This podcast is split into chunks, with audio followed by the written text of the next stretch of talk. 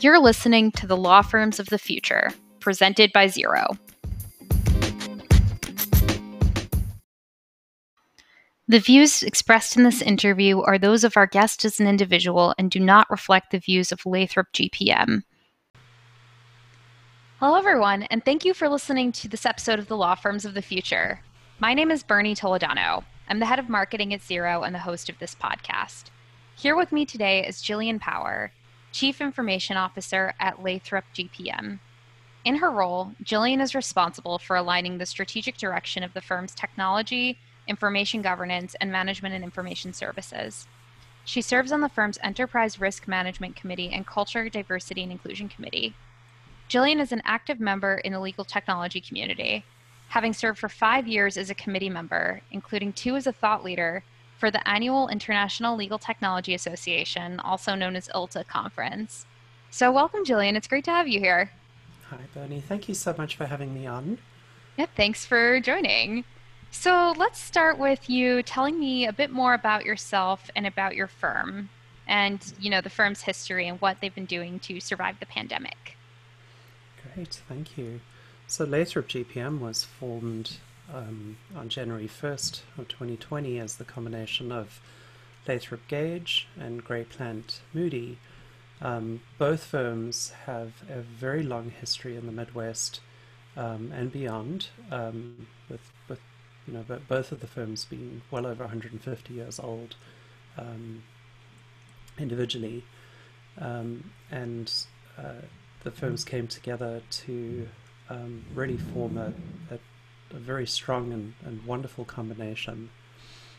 Um, I would say that for any of my peers and and um, folks who have worked in law firm technology, they'll know that a merger um, of two large firms is by itself a um, substantial undertaking for people working in the technologies in the technology space. Um, and then we were thrown probably one of the most historic curveballs that one could even contemplate. And um, I'm extremely proud of the team of people that I have the the honor of leading um, who mobilized um, on a dime and uh, did everything needed to to move the firm to a, a fully remote um, experience, which has been um, very successful um, and has really, in, in the words of our of our CEO, has probably helped save lives. So it's not often as technologists that we get credited for saving lives, um, but it but it is probably statistically accurate uh, to describe it that way. Um, but for us uh, as technologists, um, this just accelerated many of the things that we had already made investments in. Um, so it it while it been while it was very pressured, um, it was well within our wheelhouse to go ahead and and put in place um, and scale up all the technologies that support a, remote workforce. Um, or let's say a workforce that now works wherever they are, as opposed to having to be localized in an office. Um, so it's uh, it's definitely something that will go down and for myself and for many of our peers as as defining moments in our careers when we look back. Absolutely. It's just crazy sometimes when uh, one has time to stop and think about the fact that we're living in a moment of history that's going to be written about in textbooks. Mm-hmm. Uh, it's just, it's really nuts. Mm-hmm. Um, and it's great that Lathrop Spin uh, was already somewhat well prepared in a sense uh, for the move to remote working. But before we dive into what it's like to facilitate a merger in the midst of a pandemic, I'd also like to make sure that, that we talk a little bit about your personal background. Certainly. Um, I I get asked by many people in the United States about where my accent is from, and um, it's uh, or I get asked, I get told you have an accent, to which I generally respond, you have an accent too. Um, but for those who are listening to this and wondering, I can't place that. It's um, because I grew up in South Africa and spent some time living in London, but um, had an Irish father and don't have anything that is is easily labeled as a particular accent. Um, I often get confused for a, a Kiwi or an Australian um, or an English person or all manner of things. But um, I've lived in the United States for uh, close on 20 years now, um, and my accent remains largely intact, though it is having intrusions with numerous colloquialisms that I sometimes catch myself saying surprisingly. Um, I uh, have um, been uh, working in the technology space and the legal technology space for nearly 20 years, um, and I cut my teeth originally at Dentons in London. Um, started at the bottom, uh, working on the service desk at night time, um, and progressed in my career to my current position as CIO. Um, uh, perhaps as part of what we'll discuss a little bit later as well is I'm also exceptionally passionate about um, equity, diversity, and inclusion. Um, largely, um, in many parts, informed my my identity as a transgender woman, um, someone who came out in my leadership role, and have um, continued to be publicly out and um, using my um, success and and privilege to um, create space for other people um, in an area where um, there isn't necessarily space for for people like me, um, and uh, so this permeates a lot of my thinking, um, and is a very powerful lens through which I see uh, leadership challenges and um, and opportunities. Thank you for sharing that. And I'm really excited to dive into your diversity and inclusion experience and your thoughts later.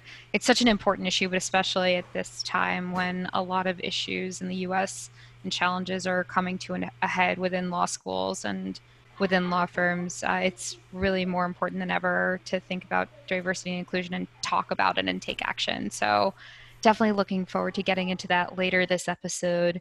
Uh, so before we get to uh, that piece, though, uh, kind of going back to the fact that Lathrop is uh, the product of this merger between Lathrop Gage and Gray Plant Moody. Uh, what's it been like to facilitate this merger from a cultural perspective in the midst of this pandemic? I have some background noise at the moment from yeah. a small a small child. Um, so, work from home life. exactly. Um, so, uh, I think that's part of it. Actually, that's a let me let me welcome that in as a as an entry point. Um, we are we are dealing with with unprecedented times. Um, there is no uh, there's no effective separation between the the personal and the business. Um, I argue that it's never truly existed, um, especially um, when we consider that our lifelines and tethers to our worlds typically sit as 6.8 inch devices on our desks for COVID, right? And, you know, we've never been able to, employers have never been able to really stop that intrusion I still remember the old days when you had to call in and be screened by the receptionist before, you know, someone could, someone in your family could reach you at work, right? So now it's there are no boundaries, and and I think that COVID like has accelerated change on all levels, um, and we're still making sense of that in many regards. We're still making sense of the implications of that. Um, so to lead to lead in a in a in a merger situation in a pandemic, um, there's nothing that prepares you for it at all, other than preparing for it. And what I mean by that is having a team of people who are highly competent, who are agile in the way that they operate, and who operate at high trust is the key. But that type of preparation is foundational preparation for any challenge. Um, it, it's the type of preparation that prepares you for things that you can't plan for. Because within that context, you tap the creative resources and the and the and the the caring abilities of people to mobilize around whatever the problem is that that is presented. And that's the investment that I believe we should be making irrespective of what the planning is. And I saw firsthand how that played out with people that that did not have to be coerced or or um, forced to put in the hours necessary to um, to do a merger and then turn around and respond to a pandemic um, because the people just inherently cared because they themselves knew that they were cared about um, in the work that they were doing. And um, it's it's a wonderful thing to behold, and it's it's the same old adage, right? It's it's the strength of the team um, that carries the day, um, irrespective of the challenges that come, and it it's wonderful from a leadership point of view to see that those fundamentals play out even in extreme circumstances, um, and that makes me very happy. That's wonderful. Uh, it's great that you've been able to kind of put together and nurture such a functional team. Uh, so that's that's great. And so, kind of turning to the topic of other law firms, uh, what do you think law firms generally need to do more of to drive efficiency in the delivery of legal services and during these times, but beyond that? And what are things that they should stop doing? Um, you know, I'm going to steal a little bit from something that I picked up from a friend of mine. Um, I think businesses in general have have put too much effort. Their control point efforts have been in the wrong place, right? So what I mean by that is measuring the control points at the inputs as opposed to measuring the outputs is the fundamental shift that we're being forced into here. So to to put some framing on that, to put some some practical examples, requiring requiring rigid office hours of employees is is controlling for input, right? Saying to people, "Thou shalt be in the office these days of the week between these times, and you shall be at your desk between these and these times, and you shall only step away you know, to you know, to, to have a meal or to use the bathroom at these times, right? We can think of workplaces where that is the the dominant view of how you control people in an in an attempt to control the quality of the output, right?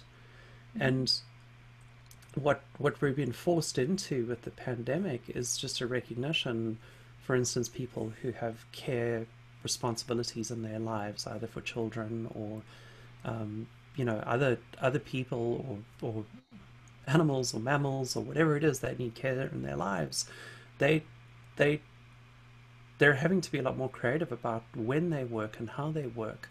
And what most people have been saying to businesses is measure me on my output. Don't measure me on my, don't measure me on the inputs. Right? And and it is far more efficient to be concerned about the outputs than to be trying to control the inputs, right? And it, it, it's a it's a very fundamental shift that has implications to the way that, that firms think about the way that firms think about it. Um, because what the what the what the market I believe has been telling law firms is, um, you know, for the longest time, um, you know, we don't like the billable hour.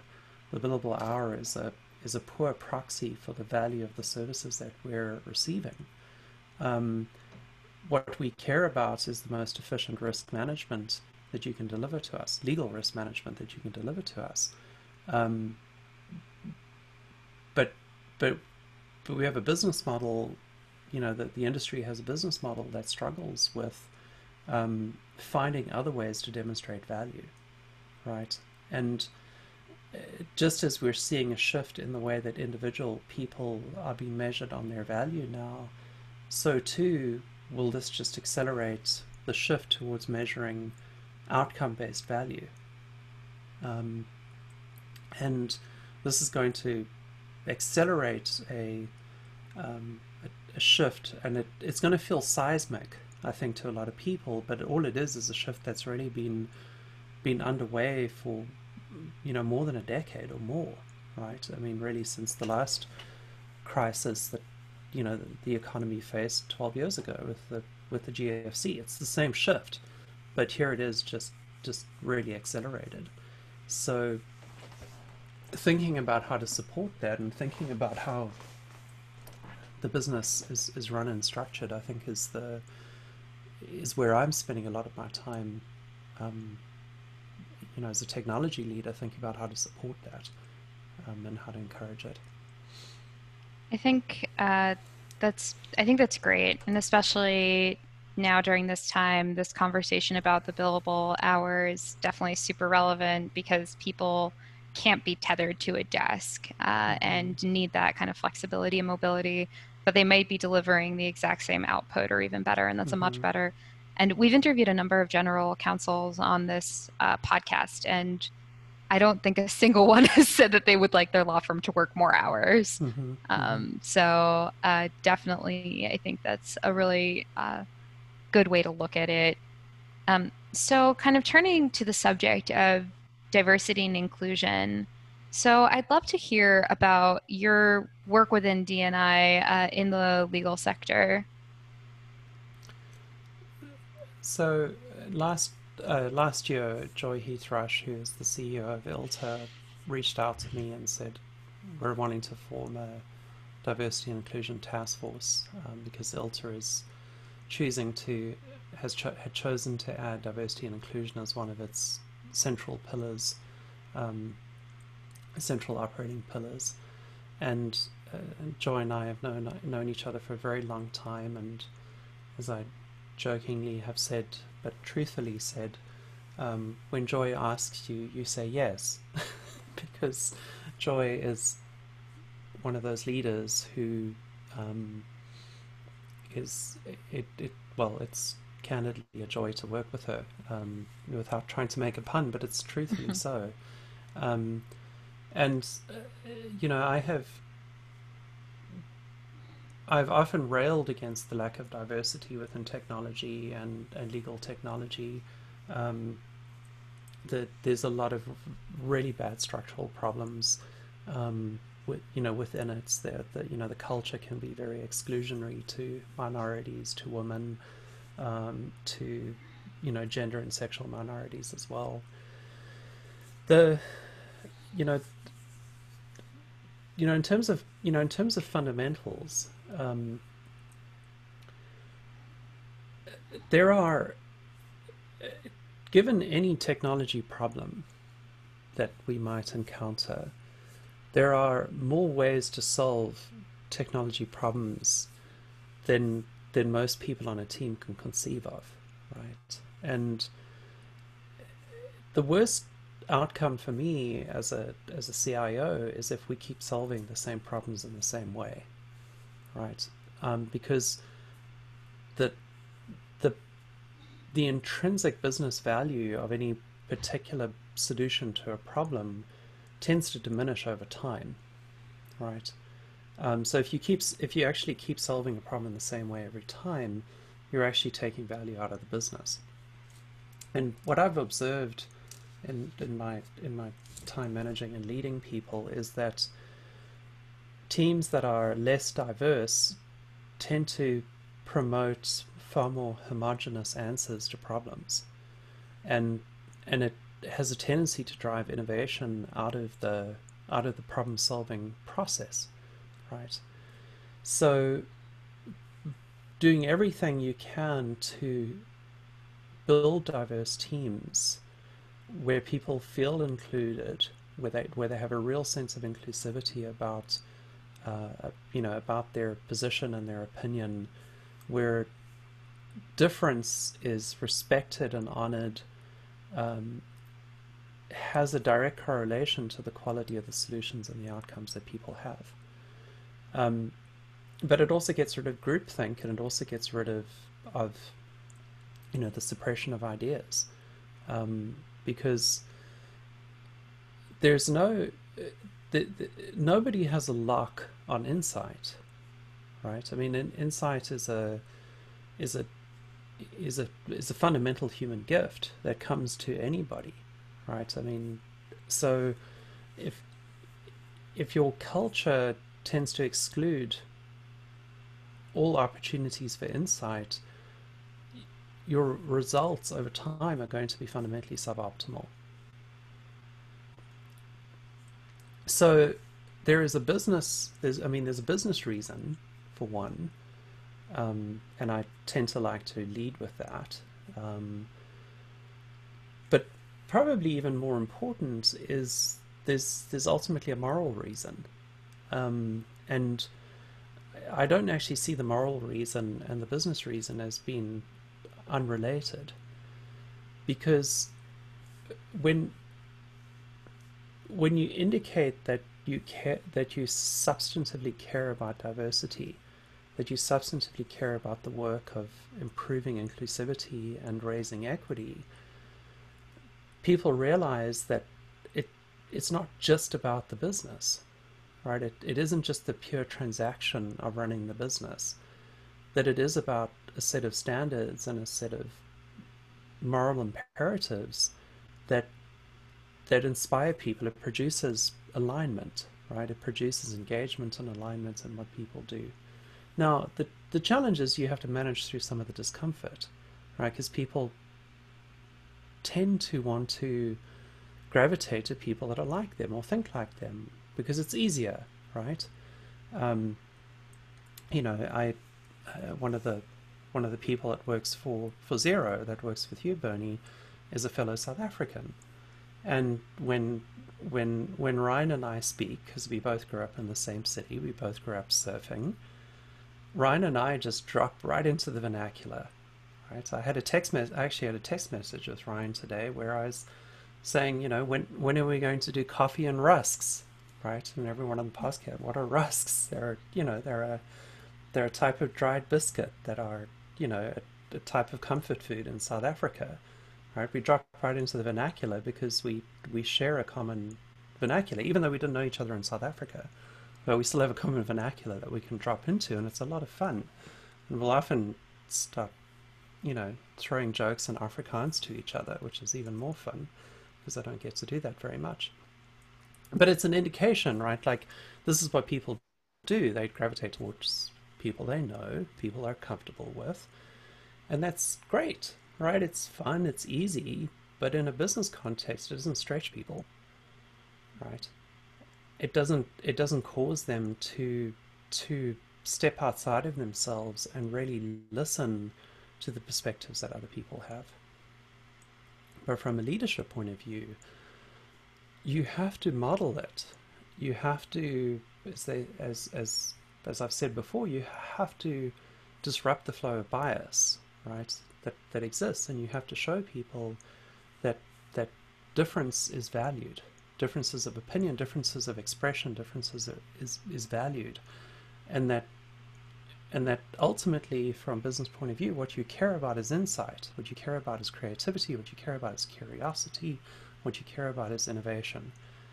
And nobody has a lock on those. Nobody has ah. a lock on those. Everyone has access to them, but they have to be given the space to be able to manifest them in the work that they do. Yeah. No, I think I absolutely agree. I mean, we live in a global world these days, mm-hmm. and especially law firms today, and especially with just the proliferation of all these mergers, are global entities serving global clients, and clients are also focusing on promoting diversity in their hiring mm-hmm. practices as they should. Mm-hmm. So, law firms also, I think, need to uh, try to meet the clients where they are on that and mm-hmm. not continue to put forward the same team that proposes solutions that um, are not don't necessarily address all angles of the problem. Mm-hmm. So you know, definitely more more important than ever. But um, it's really really important. Um, so one question though, I think that kind of comes up a fair amount among lawyers though is uh, why should they care? Uh, so how do you address the benefits and the importance of D&I to someone who really doesn't seem to get it like someone who says well the important thing right now is uh, you know getting our team to be able to work remotely we shouldn't be mm-hmm. thinking about uh, kind of hiring quotas or affirmative action or any of that at all so how do you kind of com- object to that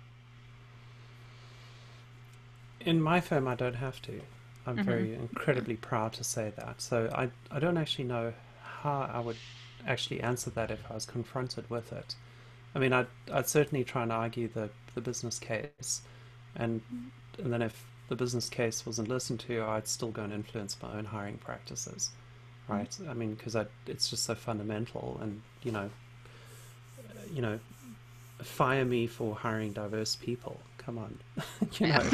I mean, really, it's it's it's you know it's it, it it's it's the case, but it but I'm incredibly proud of my firm because we're we have a CEO and leadership who are are actively and demonstratively engaged in issues of diversity, equity, and inclusion. Um, it's it, it's it's really part of the DNA um, of how we function, and you know, I saw look, I saw this personally um, when I came out. Right, I, it, it, I had I had colossal fear, right? I don't know. There's no other words to describe it, um, because there was no precedent. Right? I had no precedent for what I did when I came out in in, in 2014. Um, yeah, there was certainly. I I did my research and I came across a handful of attorneys in some New York firms who had come out. Um, I kindly saw some examples of their coming out letters um, and that kind of stuff, but from an administration, from you know an administrative leadership point of view, the zero template. Um, so I had to I had to form the template on how to do it. Um, it's one of those things, right? It's very hard. To, it's you can't test it because it's once it's out, it's out, right? It, there's no testing of it. You can't be like, so, um, Mr. Managing Partner or Mr. Managing Partner, if I was to say to you that I would theoretically and hypothetically that I was transgender, how would you respond to that? This Studies lawyer language, though.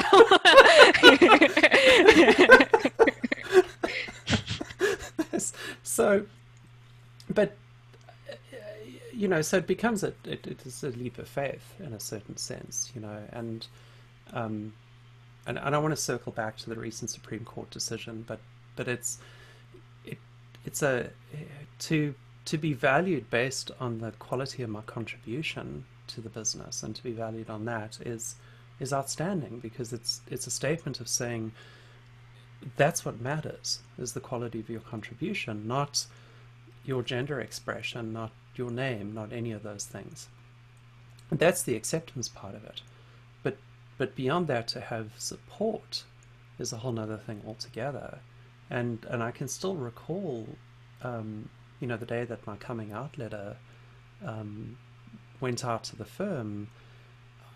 You know, my mailbox just blew up. Right, I should say at that point my female box, right, just blew up. Um, once once once the news had come out, and it was just just an outpouring of support, just an outpouring of kindness and support and and and genuine sharing. I mean, the stories that people told me were were were outstanding, um, and uh, that that gives so much encouragement, right? So, you know, so comment on the recent um, Supreme Court decision that affirmed that, um, you know, discrimination on the basis of, of sexual expression or, or gender identity is discrimination on the basis of sex under Title VII. Um, it's that's a huge relief for a lot of people, um, it, you know, because I, I mean, in effect, I waited for a long time to come out because it, I, in my mind, I said I had to have a lot. I had to have a lot. You have to have a lot of political capital to come out, right? and I know from the experience of many people, many many people that that hiding your your gender identity or your your um, sexual orientation is an incredibly expensive thing to do personally right? It's it's an incredibly expensive it and fractures you it fractures you in your ability to function in the world. So knowing that people in a sense are now legally protected from an employment status in all 50 states of the US I rejoice for the people that can can be out sooner in their lives. They can live more of their lives authentically than having to wait to a point where they feel that they that they've worked so hard and they've got a lot of political capital, which is what I've told myself. You know, and again, you can't test it, right? In reality, I probably didn't have to wait as long, but you don't know until you do it, right? Um, it's a pretty high stakes thing when you talk about families and jobs and you know responsibilities that you have. Absolutely, so, but that yeah. still must have been really tough to live almost a double life, and um, no one should have to do that.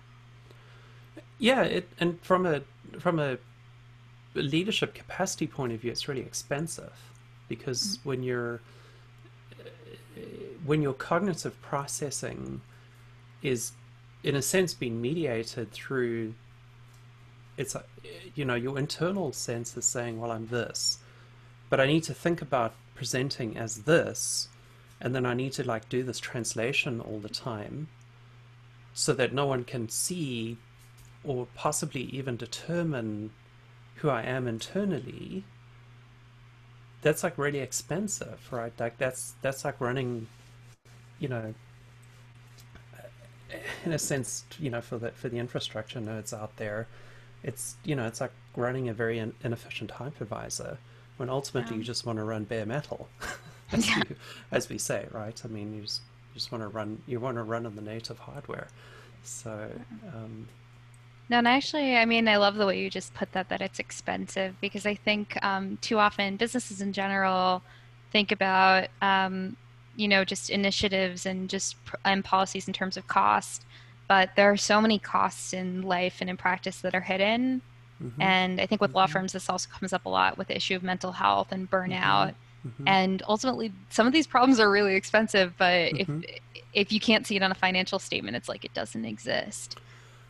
Well, and you can actually, but you just have to be you have you have to be intentional about measuring it, right? Mm-hmm. You know, I mean, b- burnout you can measure if you choose if you choose to measure it, right? I mean, if you if you burn out associates, um, and they leave, like you lose a big investment when people if people leave because they burn out or you know somewhere along the way, right? There's that's very expensive. I, I know in in the technology space that burnout is not just expensive; it's it's dangerous because when when when people who have system access make mistakes, they can be very expensive to the business right? And and and managing and, and measuring for burnout is very very important. It's very challenging in this remote working situation because you've got to really listen to how people are day to day, on and on to, to be able to see when someone is at their capacity or beyond their capacity, because the odds are at minimum it's going to take them longer to solve problems and at worst case scenario they'll make an error in a configuration and cause some kind of outage, etc. And then you can spend days cleaning it up, or you know, uh, you know, the, all the down downstream problems that come from it. So it just like it doesn't make sense. But besides, do you really want to be that boss? Do you really want to be that person that doesn't care? Right? I mean, some people do, but you know, I mean, they have to live with themselves ultimately. Yeah. So, yeah. And in kind of thinking about what you want to see in your employees, uh, even though you don't manage uh, the lawyers of the law firm, I'm curious to hear from your perspective working within this industry for such a long time what you would want to see in the next generation of lawyers. Uh, certainly, more people um, understanding and engaging with technology during their education. Um, um, you know, even if they're even if they're taking electives um, along the way that give them some exposure. If they can't do that, reading, um, thinking about the way that technology can increase the value that they bring, um, understanding, I suppose, even most fundamentally, how value is actually produced within legal services, right? Um, and then thinking about what they can do and the skills that they can they can gain that will increase that value, right? And it's invariably a lot of the time it's technology or the application of technology that that increases that value. Um, and and there's certainly there's certainly more of it, but just you know you know being adept at, at Slack and TikTok and owning a MacBook isn't enough, right? I mean, there's there, there is a set of you know there's certainly a set of skills there that people can think about. They can be I mean they could be applied statistical skills. They could be you know even learning some Python or understanding some of the fundamentals of AI and machine learning. Those are all good. Those are all good things to have because they're so central now to the delivery of many legal services, even if they're not aware of how they're consuming them because they're still at this point behind the scenes. Absolutely. Um, and it's interesting that issue um, has also come up with some of the general counsels that I've interviewed that they've said that they think that it's um, you know incredibly important for their lawyers to be aware of the technologies and be able to use the technologies that can help them improve mm-hmm. the way that they deliver legal services.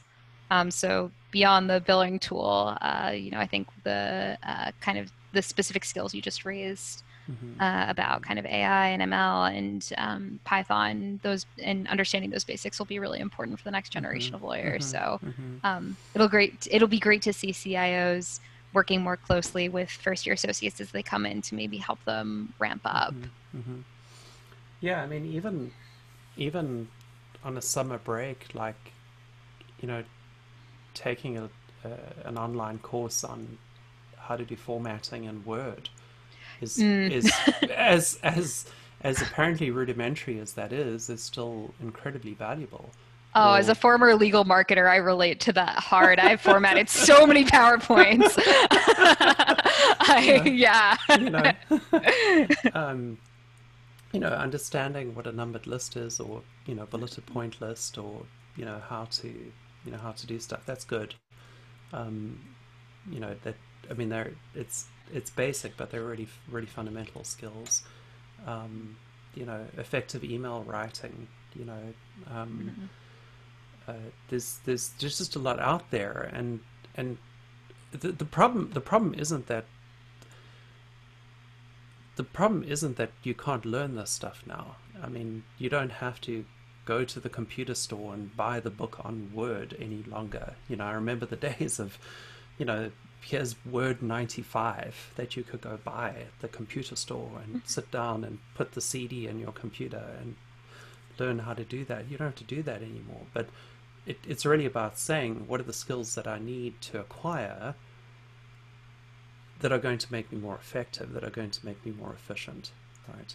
That can speed up repetitive things that I'm doing or, you know, enhance, you know, enhance those. Um, spend the time to learn how to mute yourself on Zoom. yes. or or um, learn how to find the touch-up appearance button, which we were joking joking about earlier um, before we started. But these these these things in aggregate matter um, to to the delivery of the product. Yep. Absolutely. Yeah, and that's another area where there are definitely some hidden costs if it takes 30 minutes to figure out why your proposal to a client isn't formatting correctly at like mm-hmm. 7 p.m. on a Friday, mm-hmm. Um, yeah, you're mm-hmm. much better off just knowing how to use Word.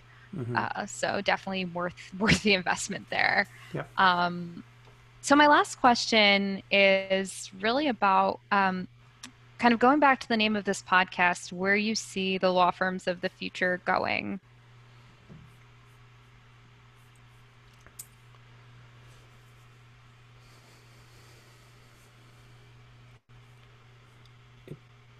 It's a big it's a big landscape, um, and I will, but I'll come right back to, I'll right I'll come right back to the fundamentals, in my view.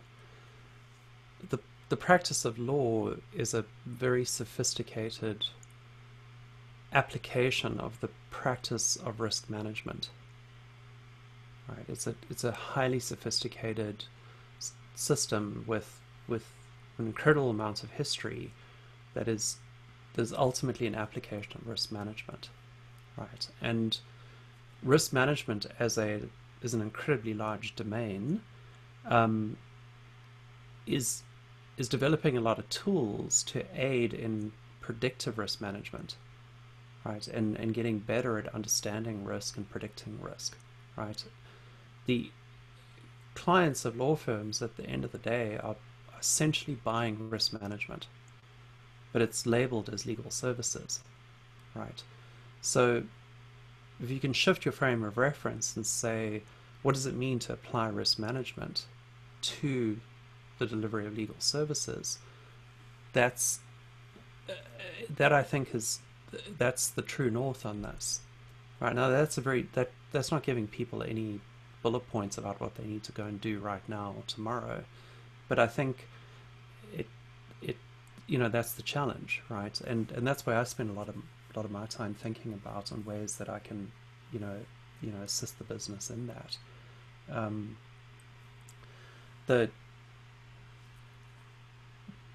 and with you know with a natural bent towards technology, the you know the the systems of predictive risk management are becoming so sophisticated and so accurate in the way that they're approaching them that the shift really is towards actually the delivery of a legal product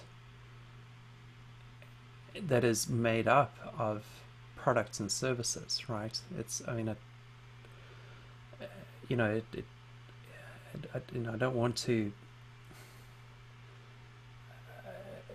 I don't want to diminish how important the service aspect of it is, but but ultimately it's, it's the consumption of a product that empowers the client to better manage the risk within their portfolio. At the end of the day, right? So, um, and I think there's incredible opportunity to to take that and think it through, right? And the tools are there. Many of the tools are there. It's about pulling them together and delivering them in a way that is, this isn't esoteric, um, or you know, or you know, Elon Musk space, you know, space stuff or anything like that. It, it it's a it's a reframing of, of what it is.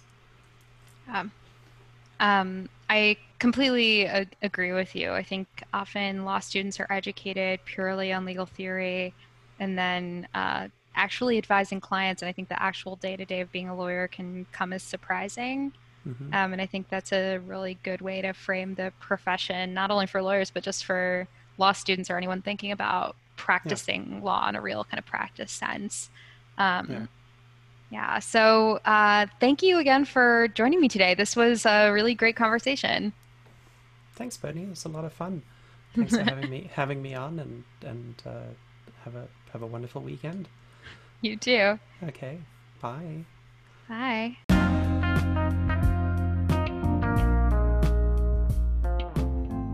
From Zero, this is the Law Firms of the Future. If you like our show, please give us a five star rating and a review. You can subscribe on Apple Podcasts, Spotify, or wherever else you get your podcasts. I'd also like to introduce you to the Rainmaker podcast, created by our friends at Legalist, a tech enabled litigation finance firm. The Rainmaker podcast interviews top litigators at AmLaw 200 firms about how they made partner. Past guests have included Rainmakers at Kirkland and Ellis, Susman Godfrey, and Holland and Knight. So if you're enjoying our show, you might like the Rainmaker podcast as well. So go on and give it a listen.